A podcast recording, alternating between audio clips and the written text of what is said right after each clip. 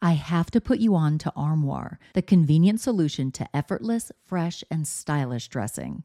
With an Armoire membership, you can curate the perfect wardrobe with high quality, unique brands tailored specifically to your taste.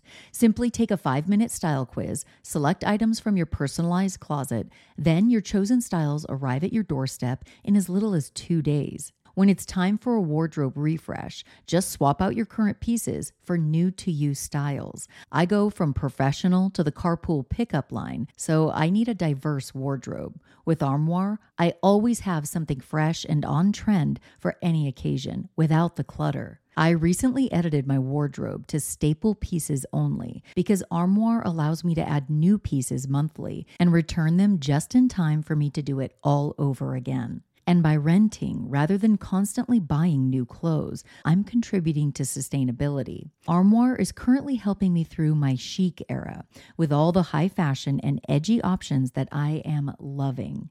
And the empowering aspect of supporting a women founded and women led business is so cool. With their personalized styling suggestions and diverse designer offerings, Armoire has helped me define and refine my personal style, even as trends evolve and my body changes. Whether it's a date night, a professional event, a formal affair, or just a trip to the grocery store, Armoire ensures that I am always dressed to impress effortlessly. Right now, my listeners can give Armoire a try and get up to 50% off their first month. That's up to $125 off. Just visit armoire.style slash murderish. That's armoire.style, A R M O I R E dot style slash murderish to get up to 50% off your first month and never worry about what to wear again. Try Armoire today. The opinions expressed in this episode do not necessarily reflect those of the Murderish podcast. Sensitive topics are discussed. Listener discretion is advised. Victim blaming is a concept as old as crime itself. While it's become less socially acceptable to criticize a victim, it's still a fairly common occurrence. It seems there are still certain behaviors that elicit harsh judgment of a person even if that person is a victim of murder.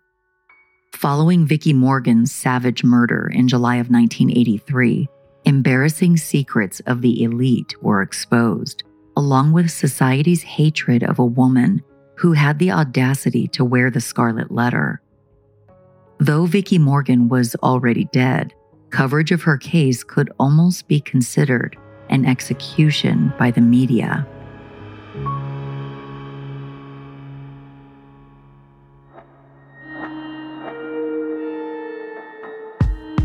This is Jami, and you're listening to Murderish. Join me as I explore the controversial case of Vicki Morgan.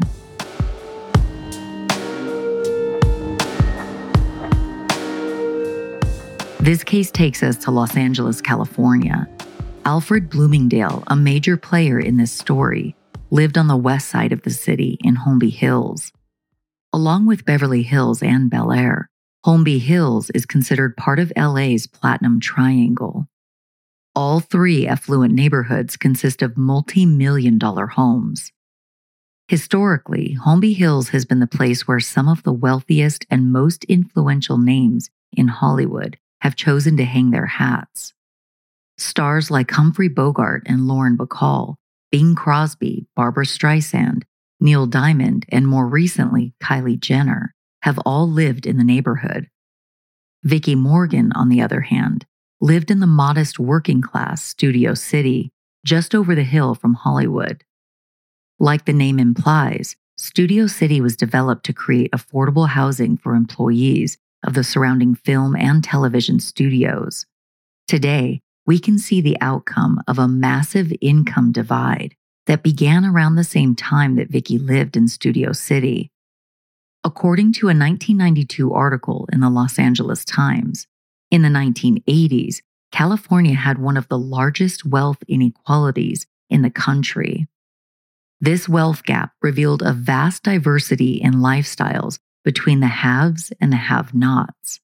40 years later, we're still having the same conversations. Vicki Morgan was thrust into the world of the haves at a young age, living a lifestyle that many could only dream of. But it would all come crashing down, and Vicki wouldn't survive long enough to dig herself out of the massive hole she must have felt she was in when everything she had was stripped away. Victoria Lynn Laney was born in August of 1952 in Colorado Springs, Colorado. Her parents, Delbert and Connie, had another daughter born six years before Vicki. Delbert was an Air Force sergeant who had little interest in being a father. He left Connie for another woman shortly after Vicki was born. Luckily, Connie wasn't left raising her daughters alone for very long. A few years after the divorce, she met and married factory worker Ralph Laney. In 1956, when Vicki was four years old, the family packed up all their belongings and headed for Southern California.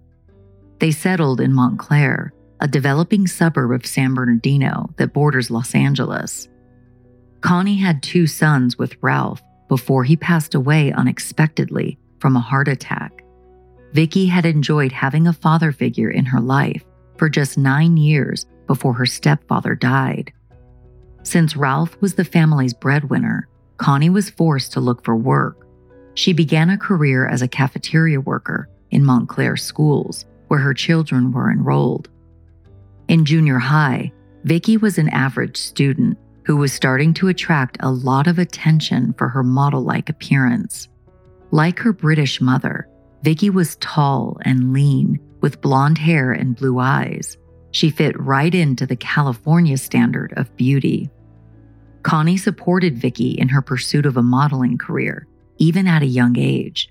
Somehow, Connie scraped together enough money for Vicki to attend the Studio 7 Academy, a charm school in Covina. Vicki landed a few local modeling jobs, but encountered a wrench in her plans when she got pregnant at 16.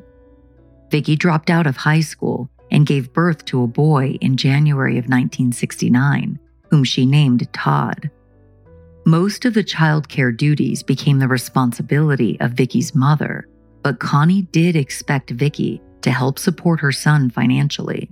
Soon, Vicki took a job at the mall. While working in a mall boutique, Vicki crossed paths with Earl Lamb, a clothing wholesaler. At 47, Earl was nearly three times the age of 17 year old Vicki. Earl didn't let the age difference stop him from pursuing Vicki, though.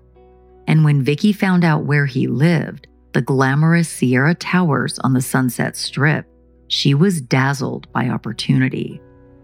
Mere weeks after meeting, Earl proposed to Vicki and she said yes. It was clear Earl could offer Vicki the kind of life she'd only dreamt of having. The couple got hitched in Vegas in 1969. Earl and Vicki's marriage was good in the beginning, but just a few weeks after tying the knot, Vicki learned she was in way over her head. It turned out Earl was an active part of the city's swingers scene and expected Vicki to join in as well. Vicki was showered with extravagant gifts anytime she was on Earl's good side, but that meant agreeing to sexual escapades with other couples or additional women. If Vicki wasn't compliant to Earl's sexual demands, she got a beating from him. Even though Vicki's son spent most of his time at his grandmother's house, Earl resented the boy. Any attention Vicki offered her son was attention Earl could have been getting from his wife. A major distraction soon entered Vicki's life in the form of another man. As well connected as Earl's wealth made him, Alfred Bloomingdale was much more powerful in LA's high society. Alfred was on a social tier miles higher than Earl. There are many different accounts of Alfred and Vicki's first meeting. One consistent detail is they met when Vicki was working as an usher at Grauman's Chinese Theater in Hollywood. In one version of that first encounter, Alfred asked Vicki to be his daughter's tennis partner. Vicki reluctantly gave him her phone number. Before parting ways, Alfred placed a check for $8,000 into Vicki's hand, calling it a gift for a lovely girl who'd made his day. Vicki was stunned. Afterward, Vicki told Earl what happened. He cautioned her that the older man probably expected sexual favors in return. Vicki knew he was probably right, but secretly cashed the check anyway. Weeks of relentless phone calls from Alfred followed. He tried to convince Vicki to meet him for lunch. She eventually agreed. They met at the Old World restaurant to share a meal and get to know each other. Alfred was completely smitten by Vicki and asked her to be his mistress. Vicki responded politely, agreeing to the arrangement, but also let Alfred know that she was married. The 53 year old was used to getting what he wanted. He asked Vicki how much money it would take to convince Earl Lamb to end their marriage. At the time, she thought he might be joking. That lunch marked the official start of their affair. Alfred had been married for over two decades, but it's hard to imagine Vicki was his first infidelity. In 1970, when Vicki turned 18, Alfred delivered on his promise. He paid Earl an undisclosed amount of cash to end his marriage to Vicki. Then, Alfred paid for an apartment for his new mistress, which was a great way to keep tabs on Vicki while also having her at his beck and call. Supporting a family and a mistress on the side hardly put a strain on Alfred financially. He came from old money and had known a life of unrelatable luxury since he was born. Back in 1872, Alfred Bloomingdale's grandfather, Lyman G. Bloomingdale, co founded Bloomingdale's department store with his brother. The success of their business led to vast generational wealth, with luxurious properties on both the East and West coasts, and invitations to the most exclusive events in the country. None of the Bloomingdales needed to work. Still, Alfred intended to do something with his life, make a name for himself in a way that was separate from the family name. Alfred Schiffer Bloomingdale was born in April of 1916 to Hiram and Rosalind Bloomingdale. He was the youngest of three boys who were all athletically inclined. The Bloomingdale children attended exclusive New York City private schools and learned alongside children of the rich and famous. For college, Alfred attended Brown, where he played football and was on the Delta Kappa Epsilon fraternity. Despite his Ivy League beginnings, Alfred felt lost about the direction he wanted his life to take. After graduating, he spent three years working as a Bloomingdale salesman before stepping away from the family business. Alfred completely shifted gears, exploring his interest in Broadway shows. From 1939 to 1949, he produced 20 Broadway musicals. Many shows were complete flops, although Alfred did see some success with a 1943 revival of the Ziegfeld Follies starring Milton Berle. He also took on work as a theatrical agent. At one point, early in their careers, Alfred represented Judy Garland and Frank Sinatra. Around that time, Alfred married his first wife, showgirl Barbara Brewster. The marriage was short lived and quickly ended in divorce. The failed marriage made Alfred assess his priorities. His accomplishments in the theater world were not enough for a lifelong career. Alfred then turned his sights to the glitzy opulence of Hollywood films. After World War II ended, he decided to relocate to Los Angeles. Through his connections, Alfred landed an executive position at Columbia Pictures. Soon after his move, Alfred met Betty Lee Newling, the woman who would become his second wife.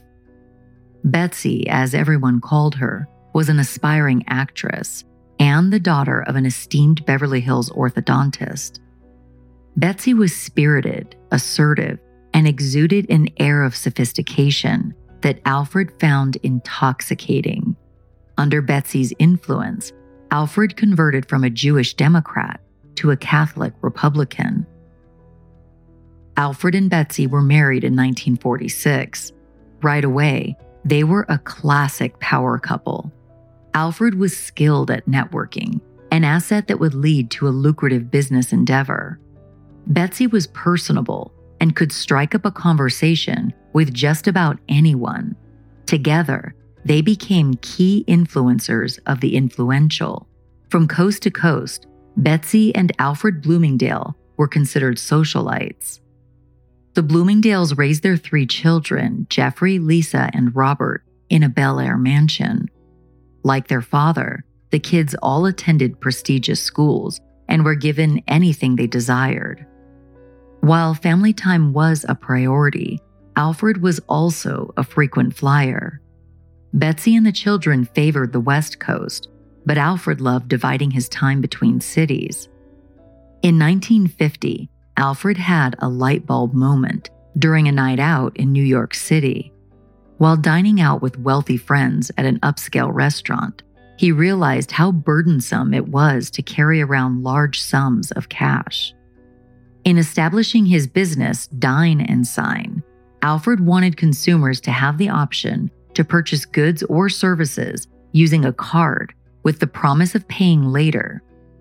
As quoted in the New York Times, Alfred felt strongly that the day will come when the plastic card will make money obsolete.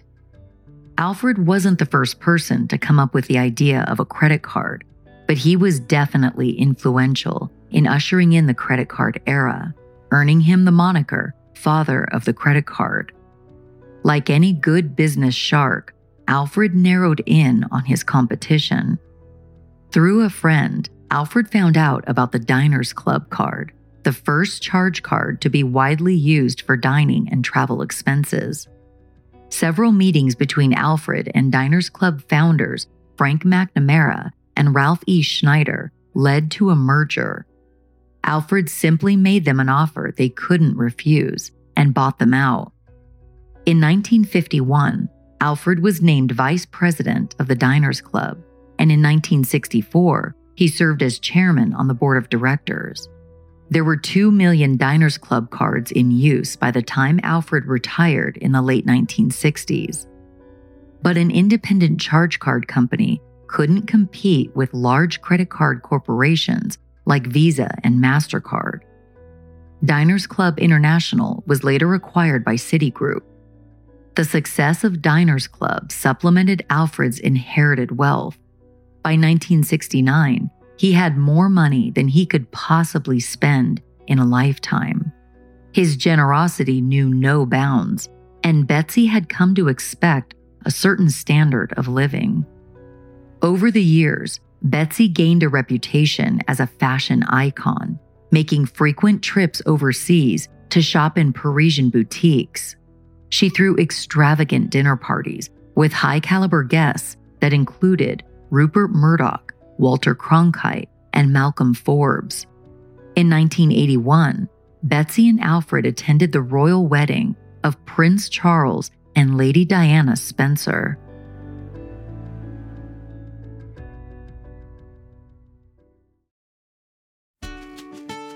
Like most people around the new year, I've been thinking about my health, cutting back on eating out, making sustainable health swaps at home, and increasing my workouts are all goals of mine this year. Thrive Market has been a total game changer for me when it comes to healthy groceries and getting them conveniently as I order them from the couch. Thrive Market is a one stop shop for all things grocery and household. Ordering everything online and getting it delivered to my doorstep has helped me get the health conscious groceries I need to maintain my goals. I really appreciate Thrive's commitment to quality. They carry the best brands with top tier ingredients and sourcing methods. With Thrive, you can filter their options online and customize your shopping experience.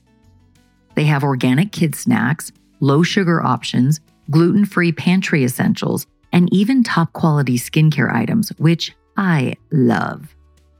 And I haven't even gotten to the best part yet. As a Thrive Market member, you're saving big on every grocery order. I'm talking over 30% in savings on average. They have this awesome deals page that changes daily and also features some of my favorite brands. Personally, I love Bob's Red Mill Old Fashioned Rolled Oats and Justin's Classic Almond Butter. You're not just helping yourself when you join Thrive Market, you're also helping others too. Thrive Market has a one for one membership matching program, which means when you join, they give back to a family in need.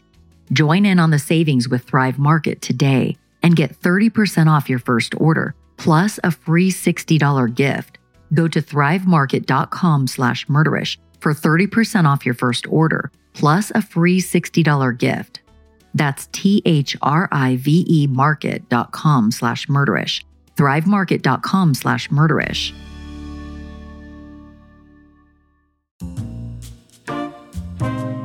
If traveling more is one of your 2024 New Year resolutions, upgrade your luggage and check out Beis. Navigating the airport can be stressful, let's face it. From the constant pocket checking for my ID to the occasional gate number memory lapse, it can be a real struggle. My Beis bag relieves some of that airport stress because of its functionality, not to mention how effortlessly chic it makes me look while I'm traveling.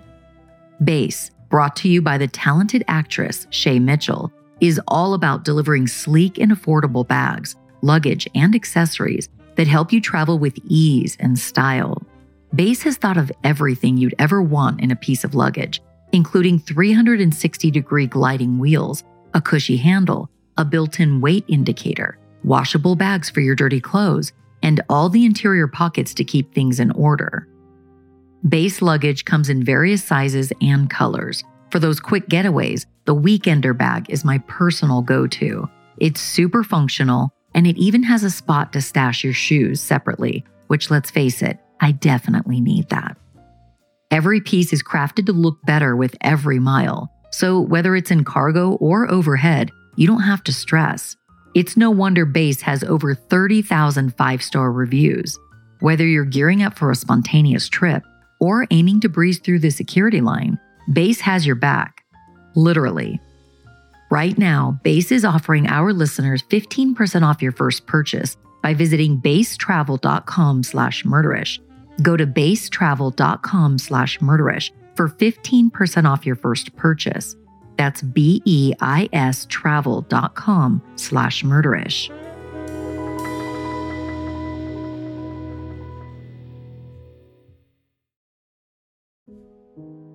The Bloomingdale's most noteworthy friendship was with Ronald and Nancy Reagan.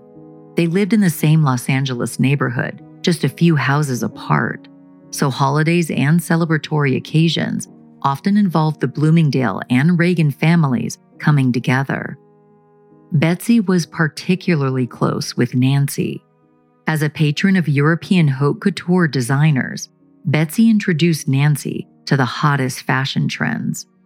According to CBS News, Betsy had 11 closets at the family's LA mansion, which were stuffed to the gills with designer gowns. Betsy's style landed her on countless best dressed lists over the years. Having friends in high places paid off for the Bloomingdales. Alfred became politically active after the 1964 Republican National Convention. A few years later, he played a role in Ronald Reagan's ascension to California governor. In an act of support, Betsy and Alfred followed their friends to Washington, D.C. during Reagan's presidential campaign. With their children grown and on their own, the Bloomingdales had an apartment at the Watergate Hotel so they could visit the Reagans regularly. When Ronald Reagan was elected the 40th President of the United States, he appointed Alfred to his Foreign Intelligence Advisory Board and named him a member of the U.S. Advisory Commission on Public Democracy. This meant Alfred Bloomingdale was part of Reagan's kitchen cabinet, a term applied to close friends and allies who privately advised Reagan during his time in office. Being a part of Reagan's inner circle afforded both Alfred and Betsy a great deal of influence. Betsy Bloomingdale has often been referred to as the first friend to the First Lady, since Nancy confided in her more than anyone else. Betsy and Alfred were frequent guests at the White House. Reporters praised the Bloomingdales in society columns for their charity work and photographed them alongside political royalty. But being front and center didn't always result in a positive outcome. For decades, the Bloomingdales were very well liked in social contexts and in media publicity. As Betsy would soon learn, the press could be fickle. Once Alfred's secret was out, public opinion of the Bloomingdales shifted from acclaim to harsh judgment. The biggest scandal of the Bloomingdales' lives was Vicki Morgan. Alfred and Vicki maintained their affair on and off for over 11 years. From the time she was a naive teenager into adulthood, Vicki had enjoyed a life of excess thanks to Alfred's pampering. Alfred remained the leading man in Vicki's life, but she did get involved with other men as well. Over the years, Vicki had three ill-fated marriages and a variety of other entanglements. According to the New York Times, she had affairs with financier Bernie Cornfeld, King Hassan of Morocco, as well as the daughter of a Saudi king. In the end, Vicki always came back to Alfred. Vicki could count on Alfred for trips to far off places, a monthly allowance, and the kind of luxurious lifestyle that comes with exalted wealth. Alfred took her on shopping sprees at designer boutiques. He dined with Vicki at the finest establishments and even funded her acting school tuition. They were openly affectionate in public, as though money could cloak them from public scrutiny. It all came crashing down for Vicki in 1973. One way or another, Betsy Bloomingdale heard about the affair between her husband and Vicki Morgan. A prevailing rumor is that Nancy Reagan saw Alfred and Vicki out in public and told her best friend Betsy the awful truth. It's difficult to say whether Betsy believed her husband had been faithful throughout their 35 year marriage. Without a doubt, news of the long term affair shattered her. Betsy reacted with sheer contempt, not for her cheating husband, but for his mistress. She demanded Alfred cut off all contact with Vicki. Betsy threatened to leave him and expose his sadistic sexual proclivities if he didn't.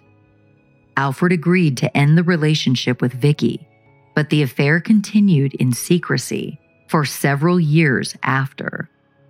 In the early 1980s, Alfred was reminded of his mortality. At age 66, he was diagnosed with throat cancer, and it was terminal.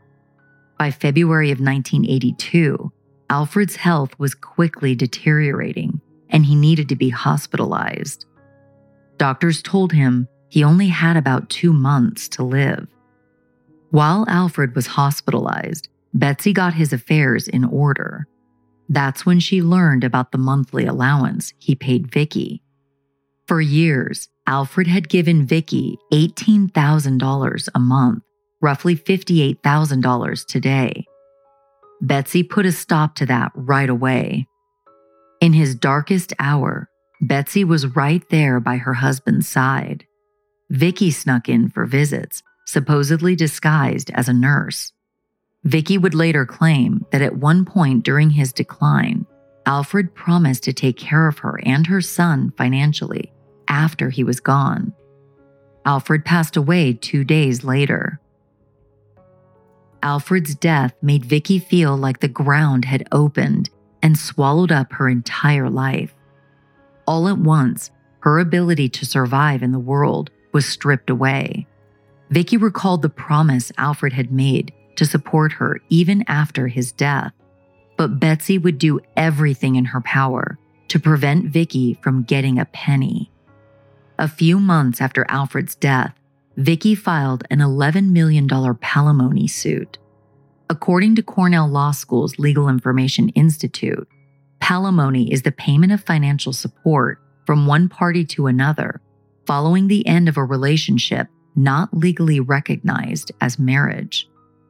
As reported by the Washington Post, Vicki claimed in the lawsuit that she'd spent 12 years serving as a therapist to the late Alfred Bloomingdale in an effort to help him overcome his Marquis de Sade complex, a disorder whereby the person afflicted gets sexually aroused by immense pain or humiliation being inflicted upon others non consensually. During court proceedings, Vicki aired out her dirty laundry for the gossip hungry press. She testified about being forced to watch Alfred strip down other women to bind and flog them. She spoke about the lurid liaisons with groups of politicians under Alfred's command. The media went wild, using words like sleazy and harlot to describe the troubled young woman. With her testimony, Vicki wanted to convey just how much suffering she'd endured out of loyalty. Vicki insisted that Alfred would have never reneged on his promise of lifelong financial support.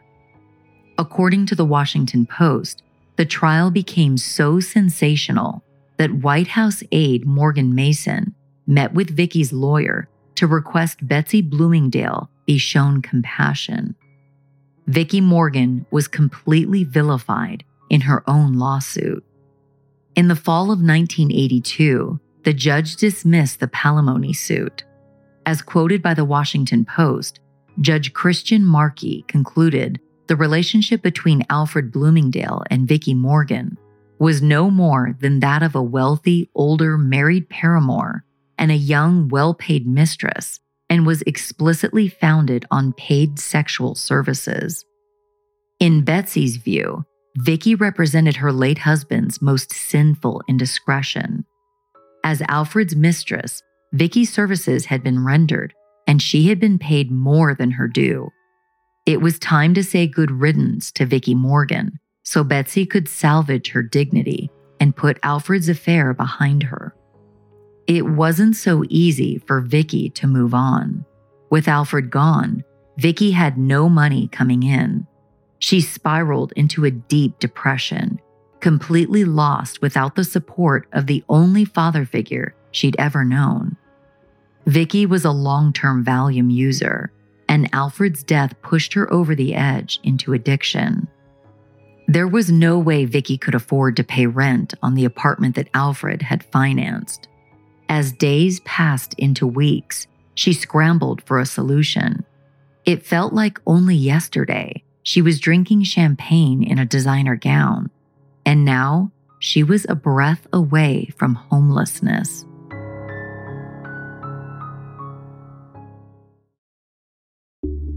Lack of sleep was impacting my energy and focus during the day, but then I found my better sleep savior, BiOptimizers Magnesium Breakthrough. Insomnia can be a symptom of magnesium deficiency, and apparently, four out of five Americans are magnesium deficient. Since I started incorporating magnesium breakthrough into my routine, my sleep has been transformed. I take BiOptimizers magnesium breakthrough during my nighttime skincare routine, and I've been falling asleep faster and staying asleep. Not to mention, it's been great for my workout recovery. It's so important to get a great sleep so I can show up better for my family, my friends, and my podcast team. Unlike other magnesium supplements, Magnesium Breakthrough delivers all seven essential forms, not just one to two. This unique blend doesn't just improve sleep, it enhances digestion, supports muscle recovery, and promotes overall well being. From combating migraines and chronic pain to boosting energy and supporting heart health, Magnesium Breakthrough is the natural all in one solution. Plus, with optimized absorption, all natural ingredients, and a 365 day money back guarantee, it's the number one selling product that's constantly improving to end physical suffering.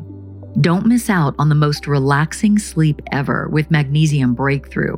For an exclusive offer for my listeners, go to bioptimizers.com slash murderish and use promo code murderish during checkout to save 10%.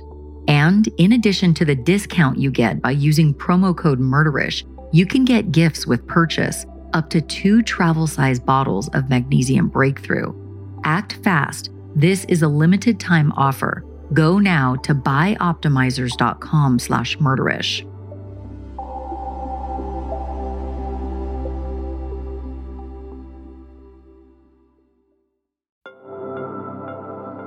I've been making more mindful food choices, and one thing that's helped me immensely is Green Chef.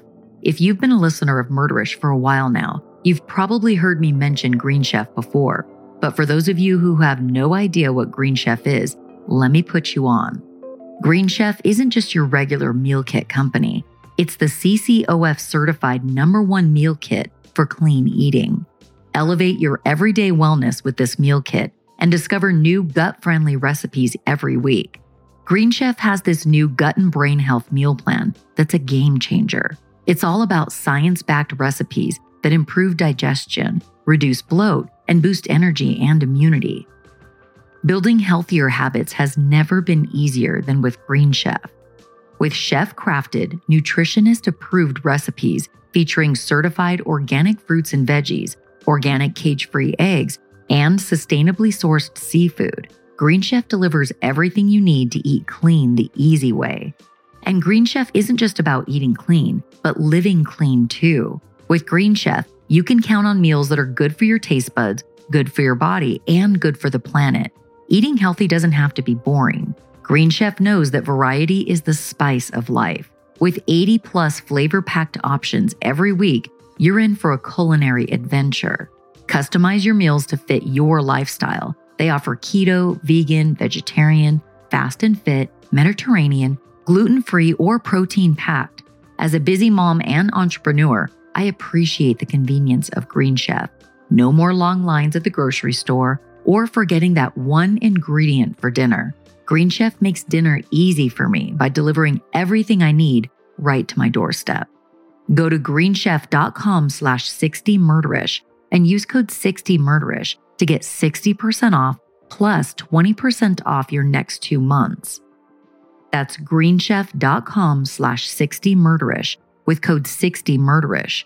And remember, Green Chef is the number one meal kit for eating well.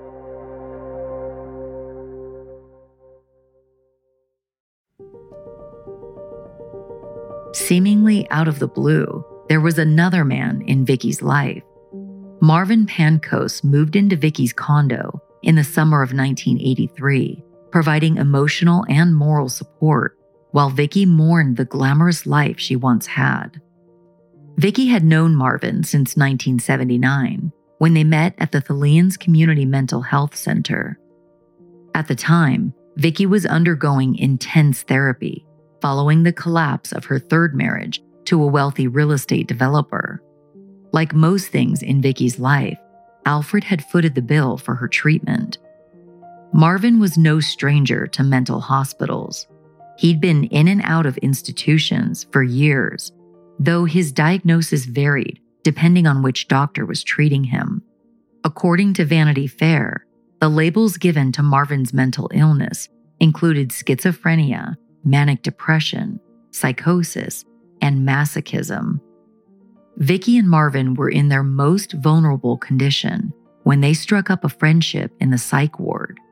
In the years that followed, they stayed in touch and eventually became roommates. It was an unlikely friendship. If Vicki was the trophy vixen who elbowed her way into Hollywood's inner circle, Marvin was the sullen outlier with a chip on his shoulder. He tried his best to win favor with the social elite, but he could never score an invite to the party, so to speak. Bowing in the presence of celebrity, even if it was more like notoriety in Vicki's case, was nothing new for Marvin. He'd spent his entire working life in the background at top Hollywood agencies. Marvin got his start as a gopher for the publicity firm Rogers and Cowan. At famed talent agency William Morris, he operated the Xerox machine. Then, he spent a year working in the office of Hollywood and Broadway producer Allan Carr as a personal assistant.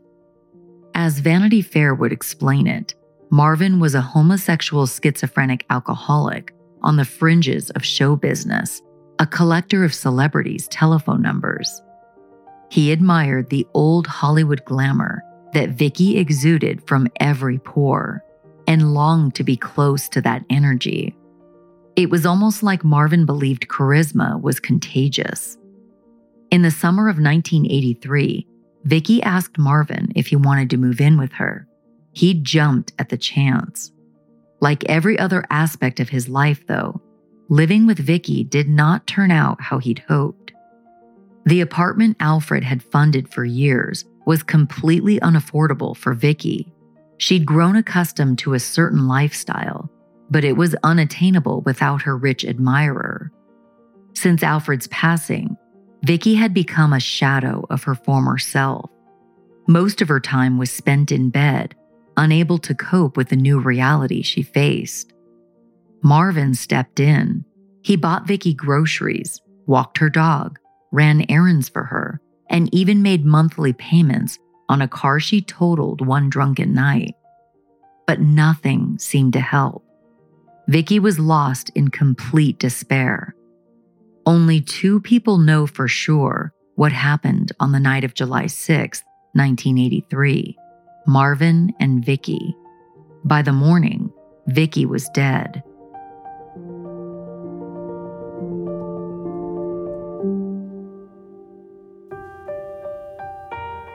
At 3:20 in the morning on July 7th, Marvin Pancoast marched into a North Hollywood police station. With just 4 words, Marvin set chaos in motion. As reported by the Washington Post, he told an officer, I just killed someone. Marvin was booked right away. LAPD detective Bill Welch, an 18 year veteran, led the murder investigation. Under questioning, Marvin told detectives he and Vicki had only been living together for three weeks. He initially told officers that he and Vicki had been arguing about finances the night before.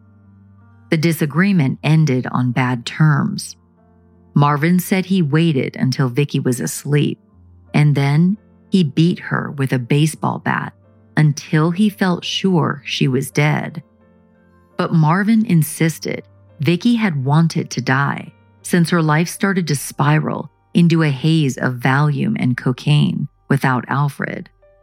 According to Vanity Fair, Marvin said he simply did what Vicki couldn't do herself. It was a pity kill, according to Marvin. Detectives thoroughly searched the three bedroom condo where Vicki had been living with Marvin. Dozens of packed moving boxes filled each room. Investigators found Vicki's battered body still dressed in her night clothes and sprawled across her bed. A bloody baseball bat was found nearby. Sadly, the bat used to murder Vicki belonged to Vicki's son, Todd, who lived at the condo when he wasn't with his father. If Marvin had done this, he'd chosen a deeply intimate method, standing in close proximity to Vicki as he beat her to death. Vicki's cause of death was listed in the LA County Coroner's report as multiple skull fractures and an intracerebral hemorrhage. In other words, blunt force trauma. A few details about the crime did not add up for Detective Welch. Marvin Pancoast had no blood spatter on his clothing, which seemed unusual given the method of killing. There were no fingerprints at the condo or on the murder weapon. Additionally, the dresser drawers in Vicki's bedroom had been ransacked. Detective Welch learned from Vicki's friends that Vicki and Marvin had planned to part ways and live in separate apartments. Just before she was killed, Vicki sold her Mercedes Benz out of desperation for money. It was one of her most treasured possessions. While Detective Welch tried to make sense of his observations at the scene, rumors circulated around Los Angeles. The lurid gossip surrounding Vicki's murder obscured the tragedy of her untimely end. In death, public speculation generated a level of fame that Vicki had never known while she was alive. Early on, the most prevailing rumor was about sex tapes. Word got out that there were recordings of sexual encounters with Vicki, other women, and members of President Reagan's cabinet. According to Vanity Fair, the existence of these tapes fueled speculation about Vicki reaching her breaking point and threatening to sell the scandalous sex tapes unless someone bought her off. Maybe Marvin Pancoast was a plant and hitman hired to silence Vicki's threats. If any secret sex tapes did exist, they were never found. There were no tapes at the scene of Vicki's murder, and nobody ever presented any evidence of their existence. But that didn't stop people from talking.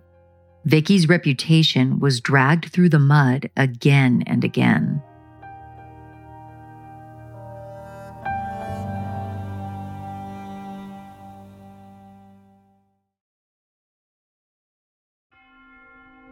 Marvin Pancoast's 1984 murder trial was nothing short of a complete character assassination. The thing was, the person the defense aimed to assassinate was already dead. The sensational trial began in July of 1984. One of the biggest obstacles Marvin's legal team faced was his confession, which he had since retracted. There was also an incriminating jailhouse interview that Marvin had done with the Herald Examiner 24 hours after turning himself in. As reported by LA Weekly, two days into his stay at the LA County Jail, Marvin detailed his crime by saying, I went upstairs and turned the water on in the bathroom. Then I started hitting her. She raised up in the bed when I hit her the first time. It scared me, but I just kept hitting her again and again. I don't know how many times. At the time, Marvin told the Examiner reporter that his motive for killing Vicki was witnessing how she disrespected her own mother. Defense attorneys Arthur Barens and Charles Matthews chose to backpedal as part of their strategy.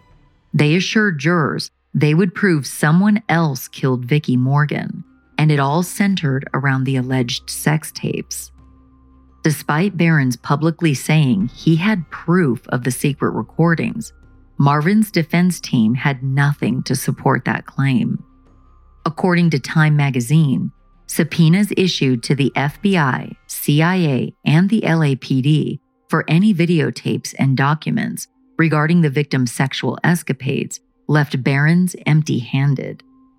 Before the trial, Barens had told a reporter that one public figure on the tapes was presidential counselor Edwin Meese. As reported by Time magazine, Meese publicly declared that he had never even met Vicki Morgan.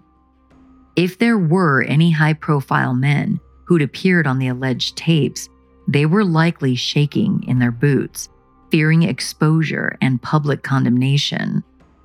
Deputy DA Stanley Weisberg focused on the facts. He played Marvin's recorded confession for the court. According to the Sacramento Bee, the jury heard him explain to investigators that he killed Vicki because she treated him like a slave boy. Defense attorney Charles Matthews reframed the statement to his client's benefit. He made it seem like Marvin was victimized by the victim.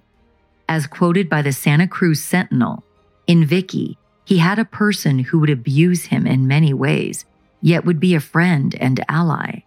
The bond lies somewhere in the loneliness and absolute despair both shared. The defense team argued that other people in Vicki's life had a much stronger motive to harm her. Gordon Basichis, a writer who worked with Vicki to ghostwrite her autobiography, was called to testify. What started as a working relationship had morphed into an affair. According to Vanity Fair, Gordon and Vicki worked together for eight months before her death. Gordon told the courtroom a film producer he worked for had introduced him to her. As it turned out, this producer was another one of Vicki's paramours. Gordon's affair with the victim had started soon after their first meeting. As reported by Vanity Fair, a week before Vicki was murdered, she broke off their entanglement and fired Gordon as a collaborator. Under cross examination, the defense poked holes in Gordon's credibility and character. Matthews revealed that Vicki and Gordon's affair had not ended as amicably as prosecutors implied. The pair had a fight the night before Vicki was killed. Of course, there were two versions to every story. On the stand, Gordon admitted he pushed Vicki around, but denied allegations of leaving bruises all over her body. As reported by the New York Times, Gordon testified that he and Vicki had made up after their argument and he stayed the night. In stark contrast to Gordon's testimony, Marvin Pancoast had told detectives during his confession that Gordon beat the shit out of her. Marvin's defense harped on the fact that police didn't even question Gordon until three months after Vicki's murder. However, Gordon had a solid alibi. At the time of Vicki's murder, he was at home with his wife watching the All Star game on TV. Gordon's wife took the stand to corroborate his alibi. She still had some lingering resentment from Gordon's affair with Vicki, so she had little reason to lie on his behalf. The LAPD's failure to question Gordon early in the investigation fed into one of the defense team's narratives. This had been a sloppy murder investigation from the get go. Matthews pointed out that no fingerprints had been taken at the crime scene, and the house had not been sealed. The condo where Vicki was brutally murdered could have been forensically compromised. Matthews was quoted by Vanity Fair as saying, If this is not an inept police investigation, then it's a deliberate cover up. Once again, the defense circled back to the alleged explicit tapes. Matthews theorized that someone trying to protect their reputation had killed Vicki Morgan. The murder was a response to her alleged threats to make the sex tapes public. Without any physical evidence whatsoever, no one was allowed to testify about the existence of the videotapes on which the defense had hinged their case. Marvin's defense had failed to accomplish what was promised in opening statements. They couldn't prove there were sex tapes with footage of the victim and influential public figures. The strongest evidence, Marvin's own confession, came into focus as the jury tried to arrive at a verdict.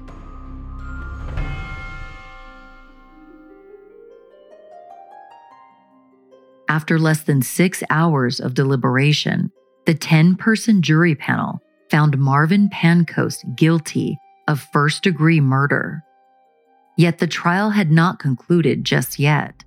Marvin's attorneys had entered a plea of not guilty by reason of insanity. A few days later, Marvin's trial entered the sanity phase. Now, the burden was on Barens and Matthews to prove their client was not of sound mind when he took Vicki Morgan's life. They also argued that Marvin was not sane when he confessed to the crime.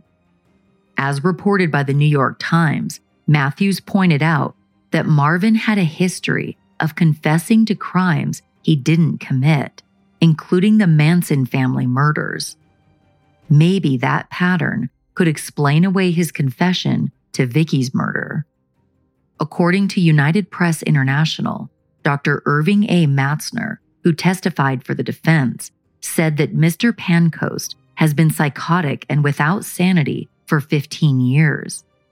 Dr. Matzner determined that Marvin had fooled some doctors into believing that he was sane, but it was all an act.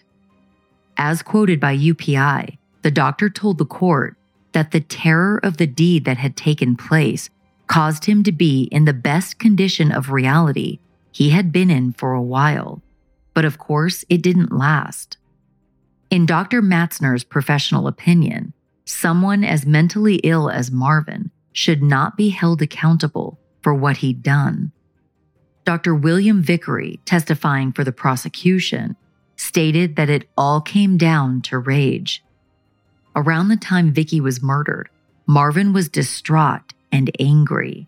A doctor whom Marvin found sexually attractive had ended their regular counseling sessions just two days before the murder the rejection had been too much for Marvin, and he unleashed his blind fury on Vicki.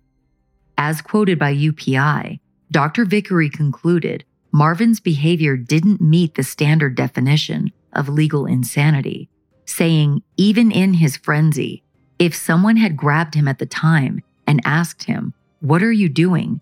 Don't you know this is wrong? He would have been able to recognize it was. The jury had to decide which doctor presented a more convincing argument. If Marvin's insanity plea was accepted, he'd be committed to a mental hospital for up to one year. If the jury panel deemed him sane, Marvin faced 25 years to life in prison. The jury found Marvin Pancoast guilty of murder and determined he was sane.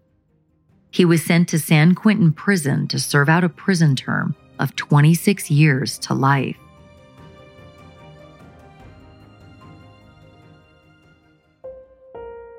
In response to the verdict, Matthews conveyed how he believed jurors made the wrong decision, telling the Sacramento Bee the real killer of Vicki Morgan is still outside, and the whole truth never got to the jury. Vicki Morgan was a time bomb who could have hurt a lot of people, and someone who didn't want to be hurt took her out. It was evident the jury didn't buy the conspiracy story the defense tried to sell. Yet Vicki's name continued to be slandered by Marvin's defense counsel and the media for many years after the trial concluded. A 1986 book titled Vicki, written by Joyce Milton and Ann Louise Bardach Milton, portrayed Vicki Morgan in a more compassionate light. As quoted by the Daily Item, a passage from the book reads Vicki inspired affection. She wasn't just a gold digger. She could have gotten millions from Bloomingdale, laughed it off, and deserted him. It's a fantasy every woman has. This man is going to make you a princess, and you're the one woman who can turn his life around. After Vicki's death, there was a continuation of the palimony lawsuit against Alfred Bloomingdale's estate. In December of 1984, a jury awarded $200,000 or $563,000 today to Vicki Morgan's estate, which was passed on to her surviving son, Todd. In 1986, Marvin Pancoast was diagnosed with AIDS. He was moved to a prison in Vacaville, California, that housed inmates with the disease. He remained there until his death in 1991. Marvin passed away at the age of 42 due to complications related to AIDS. Vicki Morgan was a dreamer. She was drawn to respected and financially advantaged men because they could treat her like the queen she embodied. She went from being a have not to a have, but it wouldn't last. In her darkest hour, Vicki's life was cut short by a man she trusted. Though Marvin Pancoast committed a heinous, headline worthy crime, it's Vicki who made headlines. Not because she was on the losing end of murder, but because of her personal life, which didn't fit well into what society deems acceptable behavior. Vicki Morgan was not a sympathetic victim, but let us not forget she was also a mother and a human being.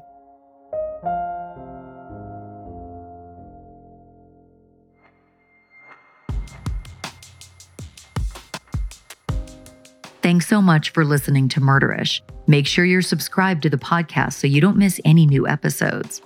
I hope you'll join me at a live meetup on February 24th, 2024, that I'm co hosting with my good friends, Aaron and Justin hosts of the Generation Why podcast.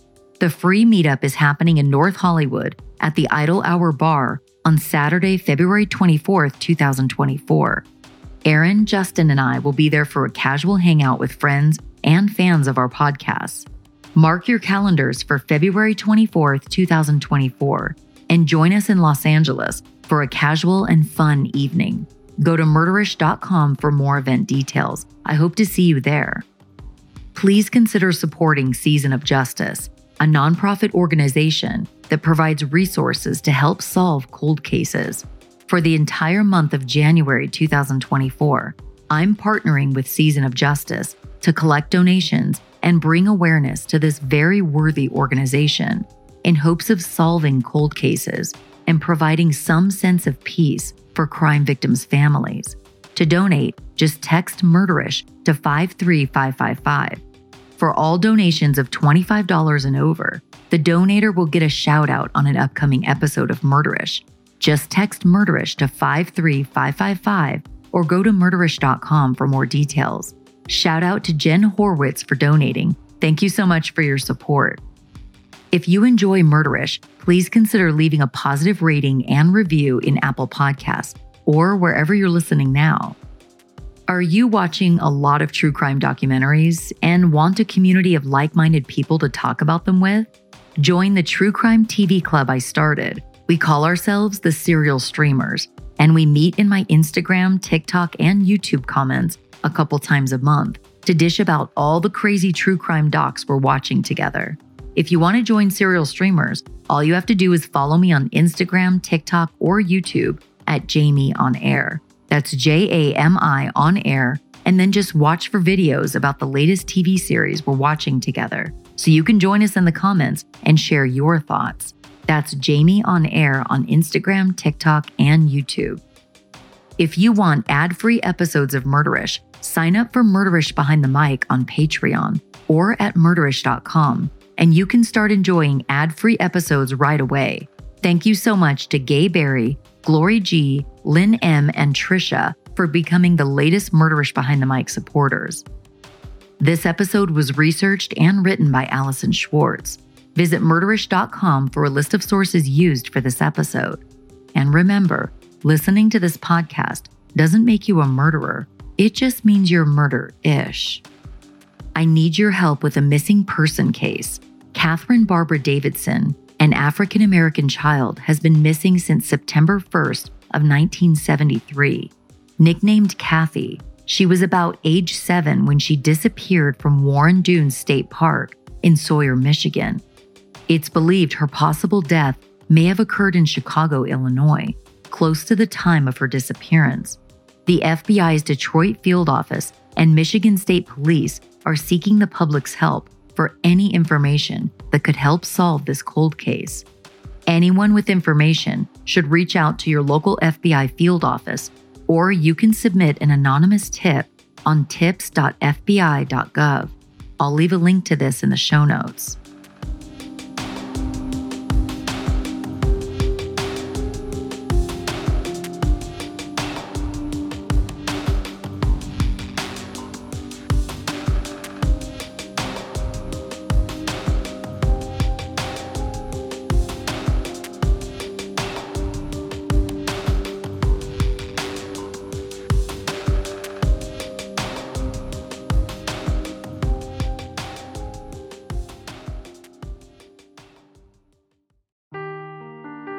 The truth never gets old. Introducing June's Journey, the free to play mobile game that will immerse you in a thrilling murder mystery.